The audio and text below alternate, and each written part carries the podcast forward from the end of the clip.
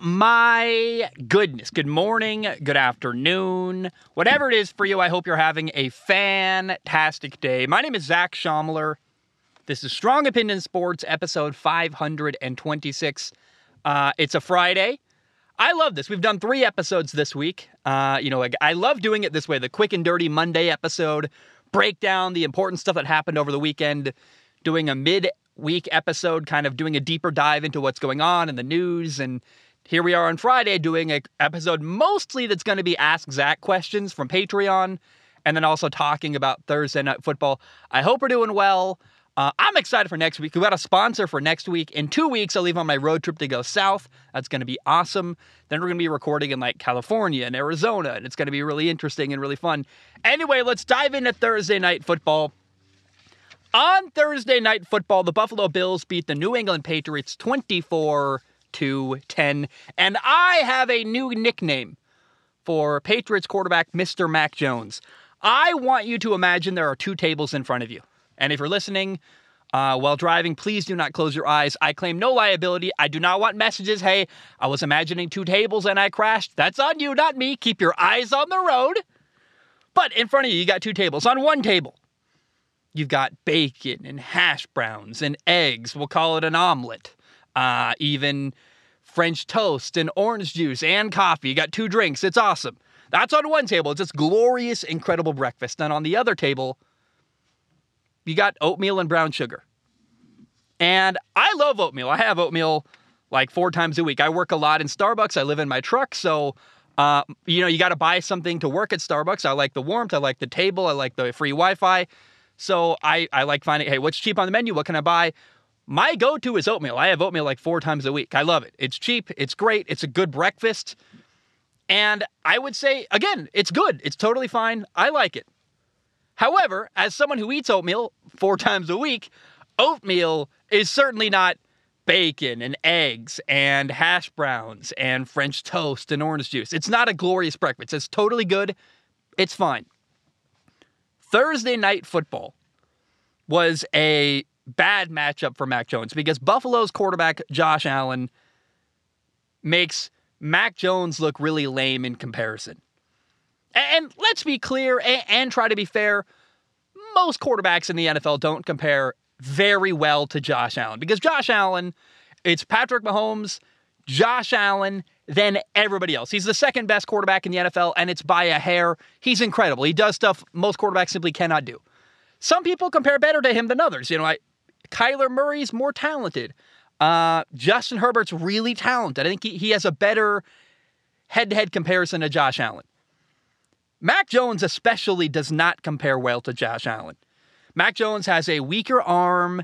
He can't run around. He can't extend plays. He's no threat to run the ball.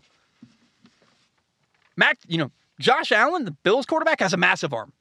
He can run around. He can't extend plays. On the goal line, he's a threat to run.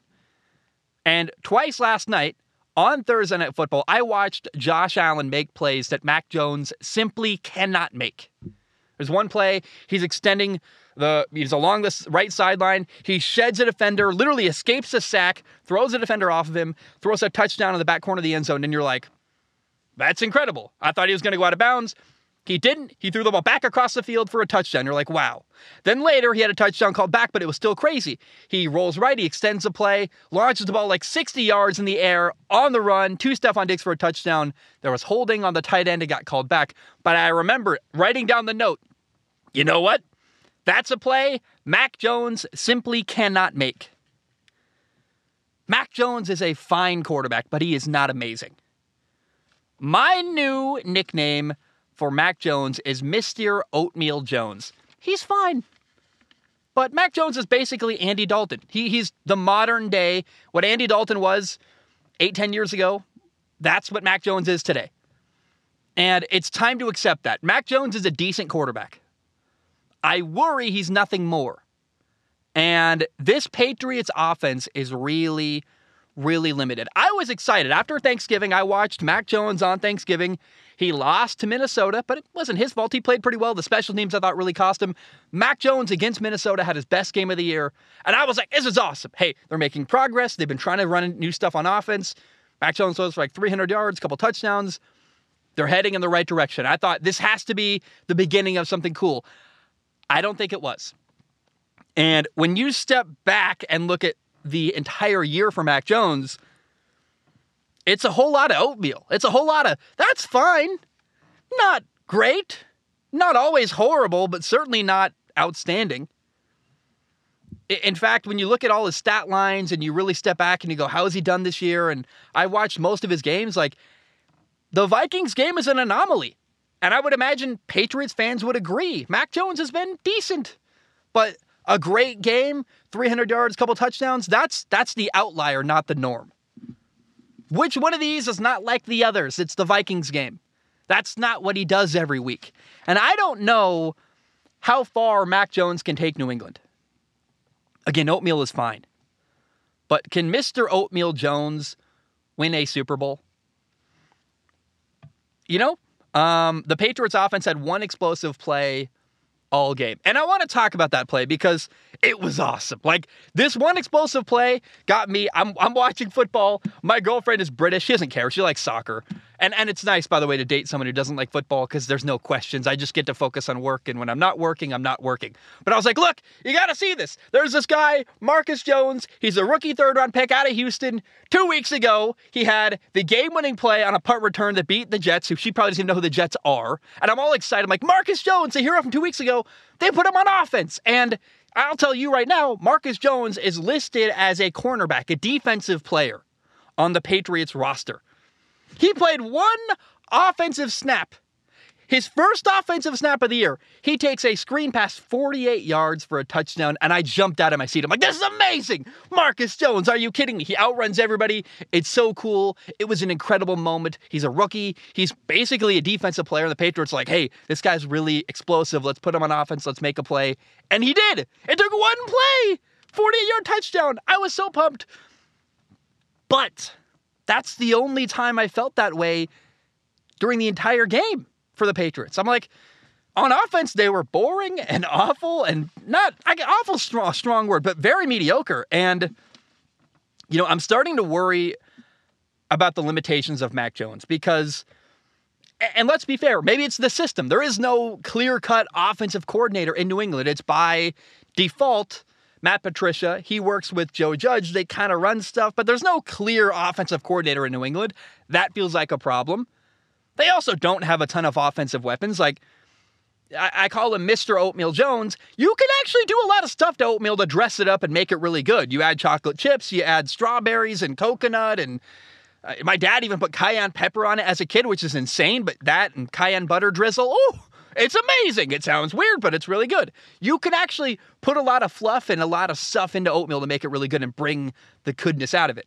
It becomes a vehicle for sugar, basically. But, and you could argue that's what's happened in Miami, by the way. You look at Miami, they've got their quarterback Tua, who you could have called oatmeal at one point, but then he got Mike McDaniel, this offense, you know, awesome uh, offensive coach who's got a great system. He's throwing a Tyreek Hill and Jaylen Waddle. What is Tua without a lot of help? He's what Mac Jones is right now.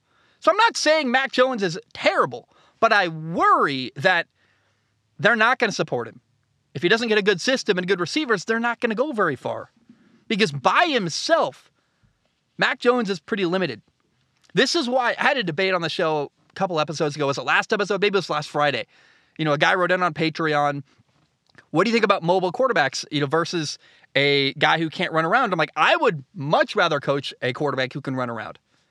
Because if your offensive line isn't great and your receivers aren't great, you have an explosive quarterback who can extend plays. And then there becomes a whole new dynamic to the offense where, hey, if it's a bad play call, nothing's open, and the thing breaks down, a quarterback can run around and it becomes a whole new play where, you know, defenders suddenly got to cover for a lot longer. And if there's a whiff on the offensive line and a defender runs free, Justin Fields can make a man miss and run for a first down or run to throw and extend a play.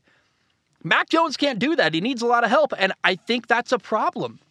Mac Jones has got an older play style at the quarterback position. And I just think the NFL today, with offensive line struggling, with receivers at an all time premium, you need a quarterback who can run around. And something has to change for the Patriots offense. They're six and six. And look, their offense isn't doing enough. You're not going to beat Buffalo without scoring points because I don't care how good your defense is. You can only hope to slow down Josh Allen. You're not going to stop Josh Allen from scoring. If you want to win a Super Bowl and beat Josh Allen, Patrick Mahomes, let's even throw Joe Burrow in the mix. Like, you got to score points in today's NFL in 2022. If you want to win a Super Bowl, you got to score. And this game was 24 7 in the fourth quarter. I had no hope that the Patriots could put together enough points to win this football game. And yeah, the Patriots put together like a little drive in garbage time. The Bills were playing prevent defense, giving them a bunch of completions underneath, letting the Patriots run out the clock. But even down to the goal line, the Patriots got down on the goal line. They got a penalty, you know, passing, or I guess, targeting. Guy got kicked out of the game. And on second and goal, Mac Jones took a really bad sack. And on third and goal, he's running for his life, trying to extend a play. He can't. Like, he doesn't have that ability. The lack of mobility from Mac Jones is frustrating. There was a play where he should have had an interception. Earlier in the game, you know, we tried to extend a play. He's rolling left, throws along the sideline. Jordan Poyer picked it off. He got lucky. He bobbled the catch, was ruled not a completion. You know, it, it, instead of third, instead of a turnover, it was third and 14. But that's really an interception by Jordan Poyer without a little bit of technicality. And Mac Jones got lucky that wasn't ruled a pick. But you know, the, the lack of mobility for Mac Jones, the fact the Patriots don't have a receiver who can win outside and is really impressive. Their system isn't great. The Patriots offense is a problem. And I'll repeat this again. If Tom Brady wants, you know, sorry, if Bill Belichick wants to try to win a Super Bowl without Tom Brady, they got to go back to the drawing board and figure something out. You are not going to win Super Bowls without an explosive offense. Now, I got a couple more notes here. Um, despite losing, can we give some credit to the? it's a funny thing to give credit to. It's the wrong word, probably. Can we acknowledge how awesome the Patriots uniforms were? The red alternate uniforms, the white helmets. I love that look. I think it's awesome. And then somebody better check on Jonathan Jones. Make sure he's okay after watching film with the coaching staff today. Uh, on a Josh Allen touchdown pass, there's a play, Josh Allen, I talked about it earlier. He makes a man miss, like throws a defender off of him. He's along the sideline. Jonathan Jones just stopped covering his receiver. And that resulted in Josh Allen throwing a touchdown to the guy Jonathan Jones was supposed to cover. I don't know if maybe he thought he did get sacked or maybe he thought Josh Allen stepped out of bounds, but he stopped doing his job. And do your job is a big thing in New England. I cannot, I feel bad for the guy. He let his man go, gave him a touchdown. That's on paper, that's a lack of effort. And so he's going to get chewed out in the film room today. I feel bad for Jonathan Jones. Somebody check to make sure he's okay because that poor man, like, oh, you know, when you can say, keep keep going, keep working, that's a bad thing to have to say to someone is you you gave up on the play, is what Kirk Herbstreit said. That's not good. Look, the Patriots punted six times in this football game. Four three and outs. It was a bad night. Again, in today's NFL in 2022, the Patriots got to score. Their offense is a problem. And I'm going to say this again one more time. If Bill Belichick ever wants to win a Super Bowl without Tom Brady, they have to build a high powered offense, something to pair alongside their good defense. You're not going to win a Super Bowl with offense alone. You need good players on defense. They've got a pretty good defense right now. I think a defense that could win a Super Bowl if it was paired with a really good offense, but that's the way the Patriots are lacking right now. That's why they're 6 and 6 and frankly a limited offense is what's holding back the Patriots right now as an organization. Now, I love the nickname Oatmeal Jones. It feels like some kind of noir, private eye, detective movie or something. You know, the Ballad of Oatmeal Jones. I think that's pretty fun. So, Mr. Oatmeal Jones is going to stick around. I'm going to call him that for a while. Always refer to it. I think it's fun. Um, I guess the ballad of Mr. Oatmeal Jones would be kind of boring. It's like his specialty is he likes kicking and that's a punting joke. He likes punting. Uh, it'd be kind of a boring movie because watching the Patriots offense, pretty boring. Maybe that's it though. It's a slow noir detective movie where not much happens, and his whole thing is I like kicking. I don't know, but uh, that, that's that's the ballad of Mr. Oatmeal Jones right there. Is that uh, the Patriots offense is a problem. It's holding them back, and I am worried about it. By the way, the Buffalo Bills put their star pass rusher, Von Miller, on the injured reserve. He missed last night's game on Thursday night. He's out for three more games at minimum. Um, I think it's a really wise move. I want to give Buffalo credit there. he really only had a minor knee injury. He could have played a lot sooner than that. He was talking about trying to be back in time for the Jets game, but there's no need. I, I really credit Buffalo here because what Buffalo really wants from Von Miller, and the reason why they brought him into their organization is so that they have a really good pass rush when they make a playoff run. That's when they need Von Miller. So they're like, we're not going to worry about a couple games in the regular season, Von Miller. In fact, we're going to protect you from yourself. Go take some games off, be healthy, you know, get healthy. Just make sure you're ready when the playoffs come around. That's when we need you big time against Patrick Mahomes, against Joe Burrow, against high-powered offenses in the Super Bowl. And uh, I think a really wise move. The Bills could have tried to let you know Von Miller play sooner and earlier, and I'm really really impressed with the wise decision making, saying, ah, we're going to step back and let Von Miller rest. Uh, give him a little vacation. Let him rest. Let him get his knees healthy. As long as he's ready for the playoffs, that's all that really matters in Buffalo. In fact, that is why they brought him in. All right, let's end the show today. Told you it was going to be a really short one with questions from Patreon. If you want to submit questions to the podcast, you go to patreon.com forward slash Zach Schaumler. Uh, it's a dollar a month. You can donate more if you want to. Please do. Uh, it literally pays my bills. I live in a truck. It's a it's half my income as Patreon. It's a massive deal to me. Um, and if you want to support the show, that is the best way to do it. Uh, I do not guarantee to read your question on the show. My only guarantee is I look at every single write in with my eyeballs and to pick the top couple to read on the show. Uh, the first question today comes from Nick. Nick writes in and says, after over 700 days of Deshaun Watson not playing in an NFL game, how good or bad do you think he will be in his debut against the Houston Texans? Look, game of the weekend, cannot wait to watch Deshaun Watson play on the road against his former team. The crowd's going to be insane. It's going to be really fun. Uh, I think everyone's actually rooting against Deshaun Watson this week. Here's kind of the problem with this football game. I don't believe Deshaun Watson's going to have to do much in this game. Uh, I think Nick Chubb, the Browns running back, is going to run for like 200 yards and 15 touchdowns. And, you know, like he's just going to destroy Houston. Houston has the worst run defense in the NFL.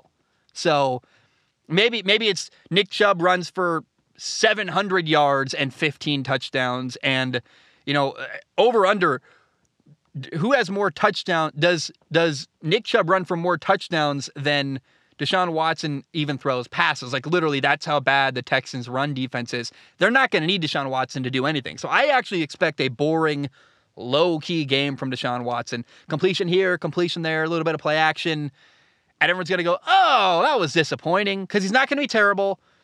But he's not going to be asked to do a lot because he's not going to need to. It's really game number two that's most interesting. But to be frank, like I can't imagine a better scenario for Deshaun Watson to come back. Uh, you're playing a terrible football team. You're going to have a great running game in this football game. Deshaun Watson can get the jitters out, the nerves. It's almost like a preseason game, is how bad the Texans' defense is. So, um, I, I, I, expect very little from Deshaun Watson because he's not going to have to do a lot. They're going to run the football heavily uh, against Houston. Travis writes in says, "Hey Zach, big fan of the show. What is your opinion on the Hugh Freeze hire at Auburn? Do you believe he will be able to regain his former success from his career at Ole Miss? What's an outsider's opinion on his image after his past scandal? Thank you for reading this with your eyeballs. Um, so, part of the sports world, I kind of answered this last episode. There's a lot of stuff in sports I ignore, and I feel weird about it. Like, my show is entertainment, I treat it that way. Uh, if I did a movie podcast, for example, the show would be all about the movies and I'm excited about the movies. And I, I treat football and sports like it's entertainment. I ignore a lot of the domestic violence and a lot of the bad stuff. Because what do you say when like a, a player hits his wife? All you can say is, hey, that's terrible. I hate it. I know people who've been a victim of domestic violence. Personally, I do. Like, all you can do is say, it's really bad and this sucks. But it's football, it's entertainment. And I, have accepted in my own life that um, sports fans don't really care who you are off the field as long as you win games and, you know, do well. And, you know, Auburn kind of made a deal with the devil. It's a guy who's he left Ole Miss with a bunch of sanctions. He, you know, was connected to female escorts. It's not great. But um he's won games. He beat Nick Saban twice in 5 years. And at Auburn, he can pay players. So I think maybe someday it'd be it'd be interesting to do like a weekly Patreon exclusive show called Strong Opinion Sports with Politics, or uh, maybe twice a month I do a show, or maybe once a month I do a, a Patreon exclusive show. Let's acknowledge the politics in sports or something like that. But I, I don't do that on this show. I try not to acknowledge that. But it, you have to acknowledge with Hugh Freeze that there's some uncomfortable stuff, and he seems like a scumbag. But at the same time, I'm a massive hypocrite because when Auburn plays Alabama next year, I'm going to be way more interested than I was this year.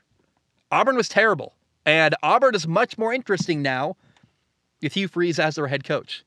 And you know, it's it's a dangerous road to go down when you start talking about all this moral stuff in sports because I I watched the Saudi Arabian Grand Prix and I, I loved it. It was a good race. And the World Cup's happening in Qatar, which is horrible. So like how much of a moral high horse can you get on when you talk about coaches and players and events and stuff? I don't know. I, I don't. I, I don't know the answer here. Um, Hugh Freeze seems like a scumbag, but he's going to win a lot of football games. I think. Uh, I I also think it's you know he can pay players now, which is that's what he got in trouble for last time, basically. So you know what? Like he might actually be a better recruiter than before. he can openly do what he did last time. I don't know. Um, I I I the uncomfortable reality is he makes Auburn a hell of a lot more interesting. Griffin writes in, I really love this write in from Griffin. Griffin says, for like so many reasons, by the way, Griffin, you mentioned truck life at the end. You give me like a, a modicum of hope. Uh, Griffin says, Zach, I think we're setting up for something unique to happen in Miami. How feasible do you think it would be for Tua to take an unprecedented team friendly contract? It's complete speculation, but I can somehow see this happening based on his personality and partnership with Mike McDaniel. Thoughts? P.S. Truck life is way easier down here in Arizona. And then he gives the like the the rock on emoji. Griffin, I'll be there uh January roughly. I'd love to connect to you. I, I was sad. Griffin came through the Northwest. I, I missed him. I was up in I was, it was a weekend I met my grandpa, which went horribly. So I, I missed him, but I'd love to Griffin, I'd love to meet you and, and get a burger with you or something. Uh, I am so excited to go to Arizona where it's not raining and it's not cold and my camera won't fog up because it's literally below freezing outside. and I hate this time of year when it's like sunny but also really cold. It's just not like if it's gonna be sunny, it should be warm in my opinion. I I realize Arizona is gonna be cold at night, but whatever. Anyway, uh, Griffin, you talk about Tua taking a free uh, a free. You talk about Tua taking a team friendly deal in Miami with the Dolphins. Um, there's a couple reasons why I think that's a good. First of all, you got to realize uh, in Florida there's no state income tax, so Tua's money's going to go a lot farther in Miami than it would in New York or in a lot of other states. I would love to see Tua take a smaller amount of money, maybe fully guaranteed, but like twenty million dollars a year, which is a good deal for everybody. It's Tua gets great wealth, $20 million a year for a couple, like four years, maybe five years, six, something like that. What if he gets, what if you gave Tua um, a four year deal, $20 million a year, fully guaranteed? That's $80 million fully guaranteed. That's a great deal for everybody. It's a, a good amount of money to pay a quarterback. It doesn't cripple your franchise. Um, and I think Tua taking a team friendly deal would be incredibly self aware. If I could talk to Tua, that's what I would encourage Tua to do. Tua I think, fully knows that he needs help to succeed and win. He needs Mike McDaniel calling plays and designing that offense. He needs Tyreek Hill to throw to. He needs Jaylen Waddle. You could even argue that for the Dolphins franchise, Jaylen Waddle's contract is more important than Tua's. Like, Tua feels replaceable. I, you know, if you plug Mac Jones into the Patriots offense throwing to Tyreek Hill and Jaylen Waddle, that's a good offense. Davis Mills could come in and do to his job, I think, because a lot of what makes him great is their receiving corps. Tua is good. He anticipation executes the offense well, but um, you know, I I, I think Tua's got to have self awareness here and say, let's take a little less money, keep the the franchise happy, and you got to be able to pay Jaylen Waddle. What's going to happen if? Do you want to be Kyler Murray? Do you want to be Russell Wilson making like 40 times more money than your teammates and they're not coming to your birthday party because they're mad at you and you're losing. Like, if you pay, let, let's imagine a reality where Tua got paid $45 million a year, and then you couldn't pay Jaylen Waddle. So Jaylen Waddle left, Tyreek Hill gets old and isn't quite as good. That's not the same Miami Dolphins team. What makes the Dolphins great is that they have star players around Tua. In order for Tua to make sure that happens, he's got to take less money. As long as they pay the people around Tua. Um, but in fact, if I if I was working with Tua, I'd say, hey, I'll take less money, but I need some kind of guarantee contractually that you are going to bring in other receivers or something like that. I would imagine Joe Burrow would do something similar, like, hey, I'll take a contract, but you better also have in writing you're going to pay Ja'Marr Chase and keep him in Cincinnati too. Something like that. Um, but I, I think there's creative solutions to all these problems. And if I was Tua, I think a self aware thing to do is take less money so you can pay people around you and you don't want to be a burden to your franchise. Tua is not worth $45 million a year. I think very few quarterbacks are. But if Tua asks for too much money, I would replace him. I, don't like saying that. He's my he's actually Tua's my favorite quarterback in the NFL. I love the guy. I've got it's the only jersey I own is a Tua Tagovailoa jersey. I love Hawaii. I love Tua. I love his family. I've got a T-shirt that's got a bunch of tiny Tuas I'll wear on it someday. I mean, I've worn it on the show before. I think the best move for Tua is take less money, and I think we've, I think we've really rounded out that conversation. But I, I repeat this again: I think the Jaylen Waddle contract is actually more important than a Tua contract long term. I think their success on offense is more dependent on Jaylen Waddle's availability than Tua's. I think Tua you can replace a lot easier than you can replace Jaylen Waddle in that offense. You already got Tyreek Hill under a big long term contract. Finn writes in and says, Hey, Zach, where do you think Davis Mills will go next year? Is his time as a starting quarterback is done? I've heard everything from Davis Mills uh, is a spot starter like Jacoby Brissett too. He's a career backup going forward. I don't watch a lot of Houston games, but it's hard to not think he was dealt an impossible hand. I'd like to see him have a Sam Darnold-esque reset opportunity, perhaps even with my Commanders. I know on the last show you said you'd roll with Heinicke until a better option presented itself. Can he be that better option? You wouldn't be paying him anything since he's a third rounder pick on a rookie deal. Or do you think Taylor Heinicke's better on or off the field for the team? If it's close, I guess I'd stick with Heinicke because of the energy he brings to the locker room. Yeah, for Washington, I don't think it makes sense to replace Taylor Heinicke with Davis Mills. Taylor Heinicke is actually more um, mobile. Like Taylor Heinicke can extend plays better than Davis Mills, and they're so marginally similar, uh, talent wise and production wise, that I would stick with Taylor Heinicke. It doesn't make sense. Um, I think Davis Mills is probably slightly better than Taylor Heinicke, but Taylor Heinicke's already won over that locker room. Like, it doesn't make sense for Washington specifically. Um, but I agree with you, Finn. Davis Mills was dealt an impossible hand. In fact, I don't even think Houston really wanted him to succeed and win. Houston wanted the number one overall pick, and I feel like they sabotaged their team to go get Bryce Young, the quarterback out of Alabama. Now, if I think about where Davis Mills could go next, we'll, we'll talk about the logistics and reality of that in a second. But first of all, let's let's imagine. Imagine Davis Mills in New Orleans next year. That's a great opportunity. They've got no first round pick, so they can't draft a quarterback. They're to have to make some kind of move at quarterback, though. They've got, I think, really good receivers. They've got a good defense. They've got a good offensive line. I think there's pieces in New Orleans that can be molded into a winning football team. Or maybe Davis Mills goes to Tampa and you know set yourself up to replace Tom Brady. You sit behind Tom Brady for a year or two. You learn the system. You get to know everybody. You ingratiate yourself. Then when Tom Brady moves on, Davis Mills steps up, and he really could perfectly uh, carry on after Tom Brady retires. I think the Jets could use Davis Mills. I think a great opportunity would be the Rams. Uh, whenever Matthew Stafford moves on, you bring in Davis Mills or have Davis Mills come off the bench and replace him. That's another way to gracefully move from Matthew Stafford onto a next starting quarterback that's really good. The Giants could use Davis Mills. Uh, the Raiders, if I could trade Davis Mills for Derek Carr, get rid of Derek Carr's contract, Davis Mills with the Raiders, you're paying Davis Mills nothing. I, that's a like an, I think an all-time interesting idea would be what if the Raiders traded Derek Carr for Davis Mills. And what you're doing there is just you're freeing up a ton of salary cap space. You don't get a lot in return for him because Houston's not going to part with the number one overall pick. But what if Houston could get Derek Carr and keep the number one overall pick? With a hilarious problem there, though, is that David Carr went to the Houston Texans at one point and was a disaster. And I think the Carr family and the Houston Texans are going to forever be something that will never work together. But that's, you know what I mean? Like, if it's mad and that's a fun idea right there. Um, is Davis Mills better than Jared Goff in Detroit? I potentially.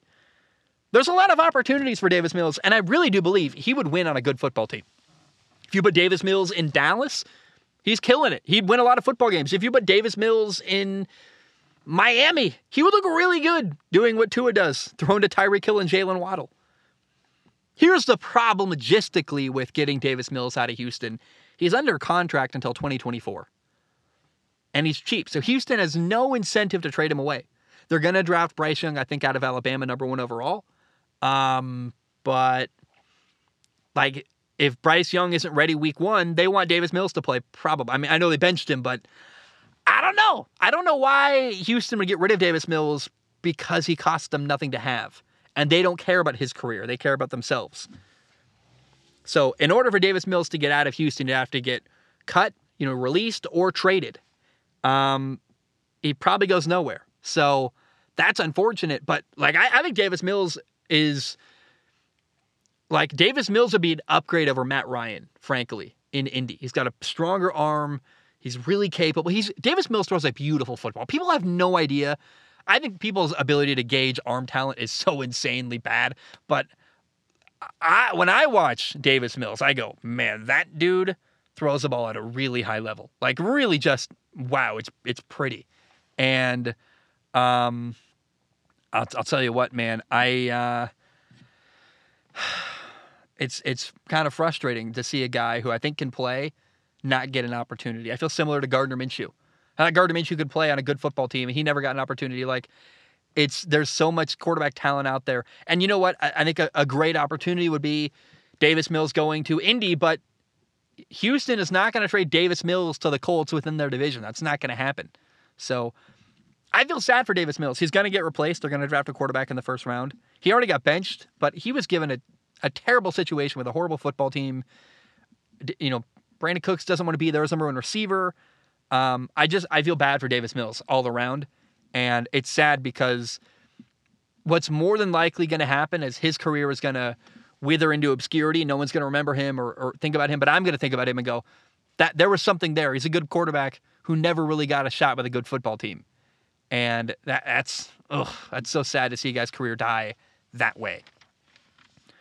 Okay, Justin writes in really fun question. First of all, he's got a bunch of Japanese writing that I can't read, so for all I know, it says a bunch of racist, horrible stuff, and that's ho- hopefully not. Ho- hopefully, it's clean what he says on screen. I'm going to put it on screen. That's Japanese lettering, but I don't know what it means. Uh, oh, oh, I'm so dumb. He then in parentheses says, "Hello from Tokyo. I live in Japan," and, and because the parentheses are there, that tells me that's probably. Um, I'm so dumb. Like Japanese lettering, then parentheses right underneath it. Hello from Tokyo. Uh, I live in Japan. That must be exactly what it is. anyway, Justin says, My question is this What is the most surprising thing for you about this year so far and why? And then he lists five things uh, Wilson and Denver being so bad. Number two, the Jets being where they are. Number three is Seattle playing well with Geno Smith. Number four is Philadelphia and Minnesota being powerhouses. Or is something else more surprising? And then Justin says, You don't have to read this part. I just want to share my story with you, but I'm going to read it. I think it's interesting. I, I, love this kind of stuff. Justin says, I have been living in Japan for 11 years. I moved here two days before the big earthquake, which was fun. And I'm sure fun is sarcasm there. Sarcasm, sarcasm there. Um, not sure how I found out about you, but I've listened to every one of your shows since about SOS 150 or so. I listened on the train. That's I guess we've done 500. This is 526 episodes. So it's been a while, dude. Justin, thank you for writing in. That's crazy. Justin says, I listen on the train or when traveling for work around the country. You keep me in touch with all the things I miss about home. I'm always excited when I see the new episode come out. In a strange way, you help me fight. Uh, the, you help me fight against being homesick with all your content. Thanks for everything you do. Looking forward to the future. If you find yourself in Japan, dinner is on me. Justin, I would love to meet you in Japan. That's incredible. Um, I, have talked about I, I man, it's not even out yet. I recorded my other podcast, Zach Schaumler, talking like three weeks ago, and the episode's been sitting on my computer, not released. But I literally answer a question from Devin about how much I would love to go live in Japan someday. And if I could learn another language other than Spanish, that's what I would learn. Justin, that's so cool. Um, Japanese culture, I feel like I'm missing out by not speaking Japanese and not being able to read Japanese. I know there's a lot of cool content out there, and I'm not a weeb, but like, man, I want to learn Spanish because I want to go to South America and Central America. But the third language I would learn after Spanish is definitely Japanese. And um, it's so cool you live there. And if I'm ever there, Justin, I will move heaven and earth. I'm not going to fly all the way across the ocean and get close to you and then not try to meet you. Like, I don't care if it's, hey, it's an eight hour train ride. I don't care. I'm, I came this far. Let's have a burger in Japan. That would be cool. So if I'm ever in Japan, like, let's connect. That would be really cool. Anyway, he does write in here are the four things. Which is more surprising? Basically, Denver, the Jets, Seattle, or Philadelphia and Minnesota.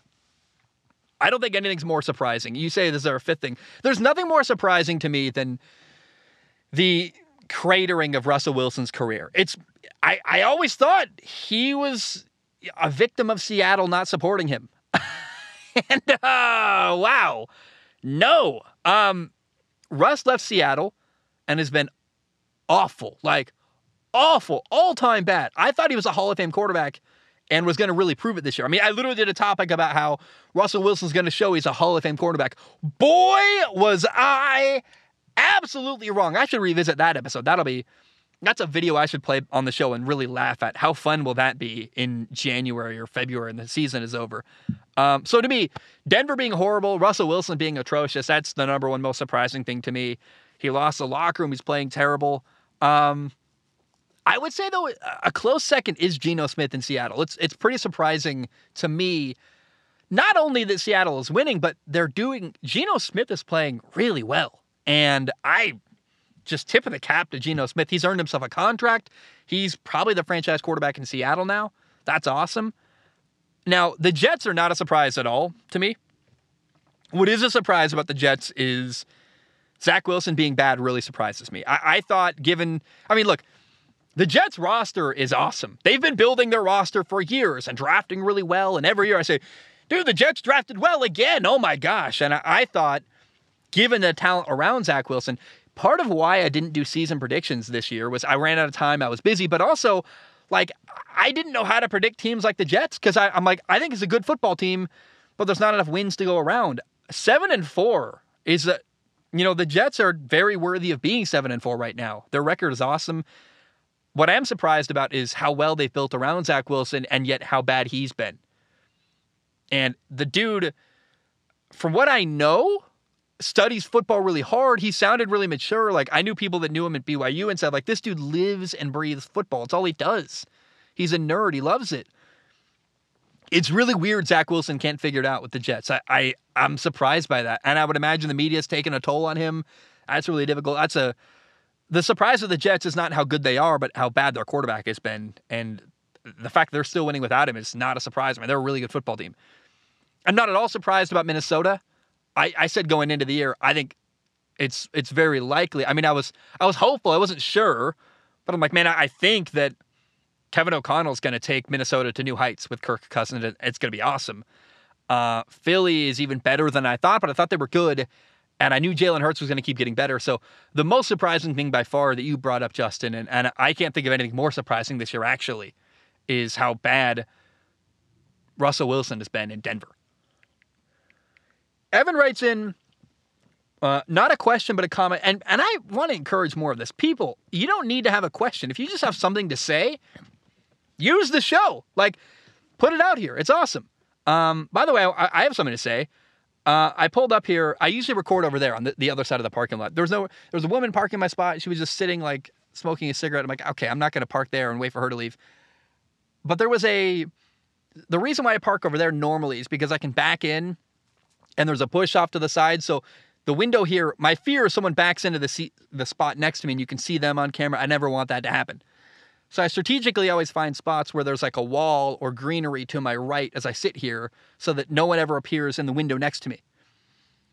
Couldn't do that here, but what I did find was there was like a random shopping cart just sitting in the parking lot and I moved it next to my car, next to the truck so that no one if they try to pull into the spot, they can't cuz the the shopping cart is blocking the spot next to me. Is that moral? I don't know, but I'm not going to carry cones around with me and cone off the parking spot next to me whenever I have to do this. So I don't know. I, I found a weird creative solution to make it so that there's no risk of anyone pulling in next to me. And I think in the future, I'm just going to have to accept that. You know, when you watch the Today Show or something in New York, you know, they film with like glass in New York behind them. People walk around and wave in the background. Like I might have to just accept that's what's going to happen on this show sometimes. But uh, if I can help it, I'm not going to. So anyway, that's my weird rant. Um, Evan writes in. Evan says, "Hey Zach, I have no question. I just wanted to say I appreciate the coverage of Washington State in a couple of episodes. I had commented previously prior to that, and so I appreciate you talking about them. Even if in the end those games didn't really turn out the way I wanted, this year was really about the Cougs winning the games they were supposed to win and losing the games they were supposed to lose. Although they probably should have been able to beat Utah without their starting quarterback realistically. That was pretty disappointing following their win over that, what was ultimately an average Wisconsin team, and how close they were to beating Oregon. I mean, hey, UW got the luck of not having Bo Nix healthy in the last few consequential minutes in a way that almost certainly would have let the Cougs win in their game they had uh, if they had had the same. Hopefully, Dickert will continue to build up the offensive line so that Cam Ward can actually develop and make big plays that he's clearly capable of, especially with his performance in the Apple Cup. Once again, thanks for shouting us out. Much appreciated. Um, Evan, I talk about Washington State as much as I can because of their quarterback, Cam Ward. I, I really believe in him. Cam Ward is a dude, I, I, think he's like a Mahomes level quarterback. His ability to run around and extend plays. He's a hidden gem that people are not talking about. Uh, there's a video game I love called Singularity. It's it's very similar to Bioshock. It's this incredibly good first person shooter. If you're a PC gamer, look up Singularity. I own it. It's like 10 bucks on Steam. It's awesome. Um, cannot recommend it enough. That's a hidden gem. A hidden gem in the football world is Cam Ward, the quarterback at Washington State. This dude is like got Heisman ability. He's so dang talented. And I really, really hope the NFL world can eventually start to recognize how gifted this quarterback is because someone's going to draft Cam Ward. He's only a sophomore right now, by the way. Like he's got more years of eligibility. Um, now, I went to Washington State. I was on the sideline when Gardner Minshew beat Justin Herbert and the Ducks. I worked for College Game Day that day. Um, I'm not a homer. Uh, I'm also not really a fan of Washington State. Uh, I just don't have a favorite team, and there are things I like about Pullman, Washington. There are things I don't. I struggled when I was there because I hate college. Like I hate going to school. I I always knew what I wanted to do. I I really struggled with. I, I took broadcasting classes, and it was a waste of absolute garbage waste of time. Um, I didn't like college, but at Harbor, I try to harbor no resentment against Washington State. Uh, and I try not to let the time I spent there as a student really sway me either direction. I talk about them when they're notable, and I really think that Cameron Ward is a very notable player that people got to pay attention to. I the first time I saw him, I was like, "Who is that? What is that? That's incredible." His ability, like we're gonna watch Caleb Williams probably win the Heisman the, the quarterback at USC. The stuff Caleb Williams can do. One of the very few people in college football who can make plays similar to Caleb Williams is, in fact, Cameron Ward, the quarterback at Washington State. And it's somehow, whoop, nobody notices, nobody realizes. I'm telling you, this guy, Cameron Ward, is unbelievable. And uh, you should learn the name. Evan, thank you for writing in. Evan, did you go to Washington State? I, have been to the, you know, I, one time I was driving into Pullman, Washington. My grandma lives about an hour and a half north. I'm coming in. It's 5 a.m. early in the morning. Little red Toyota Corolla. I, I would imagine my tires were bald at the time, but I'm coming down the hill into Pullman. Uh, I leave in Colfax, and my car lost control. I spun out. I'm going downhill. Uh, my car spins around. I find myself on the other side of the road facing up the hill because my car spun 180 degrees and almost went over the edge of the, the road, you know, the cliff or whatever. Little, not a cliff, like a little hill gully thing. But I remember being like, oh my gosh, am I okay? And a cop drove by and was like, you good, kid? And I was like, yeah, yeah, I guess. And I, I just pulled around and flipped a Yui and went back down. He kept going down the hill, but it was a really scary moment. And, uh, you know, the snow and the ice are no joke. I'm, I'm out of here. I, it's too cold for me in the Northwest. I, I'm not going to be here for snow. I want to leave. Uh, but Kyle, I you know that's that's my best Pullman Washington story. I wasn't much of a partier. I was a nerdy, nerdy. Not I'm not really a nerd. I mean, I am, but I'm not. but I'm just I'm a workaholic. I like to work. I'm not a big drinker. I don't party. I uh, I hung with a lot of girls at Washington State, but I was mostly working and hanging out with girls and like skipping class. Uh, Kyle writes in. Kyle says, "Hey Zach, is it me or just about every quarterback signed or traded for has been mediocre at best or plain awful this year?" That's a hard word. Hard. That's a that's a sentence that's worded in a way that's hard to read. Kyle says, "Is it me or is just about every quarterback signed or traded for has been mediocre at best or just plain awful this year?" I know what you're saying though. He says, you know, Rodgers got a three-year deal. He's mediocre. Tom Brady is back from retirement. He's been mediocre. Russell Wilson was traded for. He's been franchise destroying awful. Carson Wentz was traded. He's been bad and benched. Matt Ryan was traded. He's been mediocre. Baker Mayfield was traded for. He's been bad and probably out of the league. The only guy left is Deshaun Watson. How are all these quarterbacks playing at such a poor level all at the same time? Um, they've all been bad for different reasons, man. Like Kyle, um, the reason teams needed new quarterbacks are usually because they're a dysfunctionally badly run team. And by the way, Kyle, did I say Evan? I meant when I said Evan, did you go to Washington State? That's, I meant to say Evan. If I if I missaid the wrong name, I didn't mean to. Kyle, let's talk about your question. Um, so when a team needs a new quarterback, it's usually because things aren't going well. And if things aren't going well, you can assume probably bad coaching, probably not a great team around the quarterback. Um, so that's that's part of why when a quarterback move, you know, is is traded for or made a move for, usually it's a desperate move to try to help you win. Um, like for example, Baker went to Carolina. That was a bad opportunity. Baker played for a coach that got fired. Not a lot of weapons. Not a great offensive line in Carolina. I don't I, I even said when Baker went to Carolina, I'm like, I don't know that this is like really great. Everyone's all excited for Baker to get the starting job. I'm like, uh, do you want to be the starting quarterback of the Carolina Panthers? Is that even a good opportunity? I don't think so. Russell Wilson, man, it's bad. And I think Russ is making it worse. He can't handle failure. And what I mean by that is Russell Wilson is too inauthentic to handle failure. He's very fake. He's very image oriented. Russ can't acknowledge how bad things are, and if he does, it, I think he, I think he feels like he can't, and it makes it worse. So, I've Denver's in trouble, and part of the problem is Russell Wilson's lack of authenticity. It's making it worse and compounding the problem in Denver. Matt Ryan was a fallacy from the beginning. He was viewed as a savior, um, and you know, the Colts' idea was all we need is a quarterback. no! Matt Ryan didn't go to a good Colts team. He went to a team that's bad with an offensive line that's not great, that's underperforming, a team that doesn't have a great receiving corps. Um, that the idea that Matt Ryan was going to go to Indy and be the savior, it, it was ne- it clearly was wrong. I don't remember what I said about that. I, I might have even been part of the Matt Ryan's going to save the Colts. I don't think I was, but if I was, I was wrong too. The people that thought Matt Ryan was the solution in Indy were wrong because their problems are so much deeper than just the quarterback position. Aaron Rodgers. Uh, why is Aaron Rodgers failing? Well, for the first half of the year, they had no true great receiving threat. Um, finally, Christian Watson, their second round rookie receiver, is starting to develop into a really good player. He's got like six touchdowns in three games. Um, but he's also not as good as Davante Adams. And even having one good starting receiver isn't enough. Like, it's the reason why Aaron has struggled is because the receiving corps has been decimated in Green Bay and they, they just refuse to make a move. I don't know why they didn't make a move to go get a receiver, but they didn't. And Green Bay sat on their hands and watched Aaron Rodgers struggle, and they're to blame for it. Carson Wentz. What brought Carson Wentz down is, I think, weak leadership. I, you know, what's the difference between Taylor Heinicke and Carson Wentz? Carson Wentz gets hurt a lot, and he's not a very effective leader. He doesn't rally the troops around him.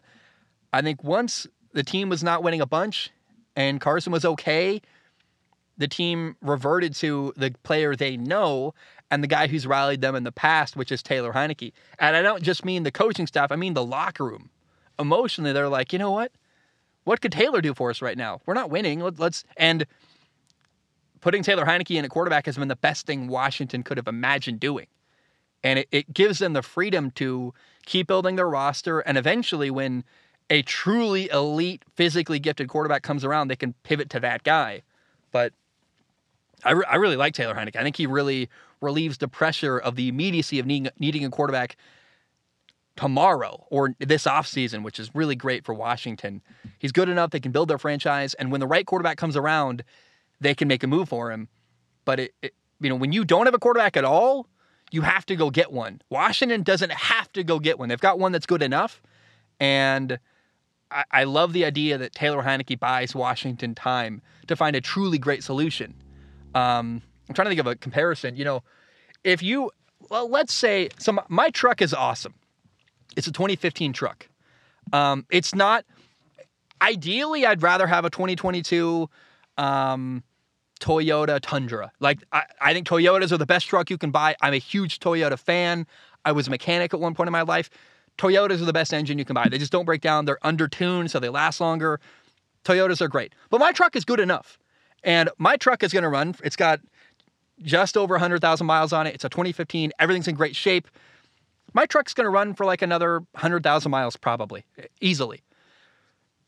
Because my truck isn't amazing, I'm going to want to replace it someday, but there's no hurry. I'm not in any, I don't need to replace it immediately. It's going to be good enough for a while. I can live in it for a couple years, drive around the country, save a bunch of money, and then when the day comes, I can really get exactly the truck I want because it, it gives me that freedom.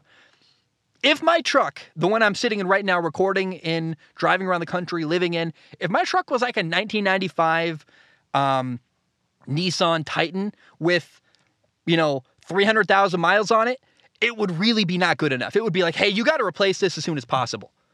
Taylor Heinicke's my truck. It's good enough. It's not great. It's not exactly what I want. I wanted one slightly bigger, but I'm actually I'm actually glad it didn't because it I fit in parking spots earlier easier. But there are things that I want my truck to do that this one isn't capable of. But it's good enough for the next seven to ten years, and someday I'll replace it when the right opportunity comes around. But because it's good enough, there's no hurry. With Washington, Taylor Heinicke's good enough. There's no hurry, and um, that's that's a really good position for the Commanders to be in.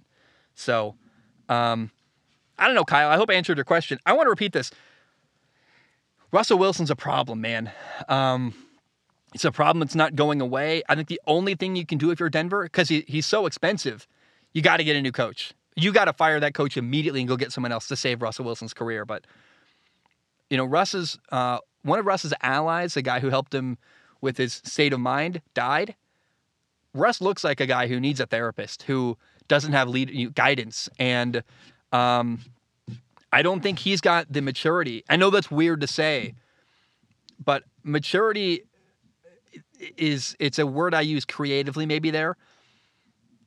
Russ has to find a solution to acknowledge how bad things are going. And I think the best thing Russell Wilson could do is say, I'm frustrated.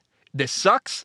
I'm not happy. I don't like losing. Like, Russ, every time you watch an interview with Russell Wilson, he's hunky dory, things are fine, and he's saying the right thing PR wise, right? Russell Wilson is like a PR robot. He never says the wrong thing.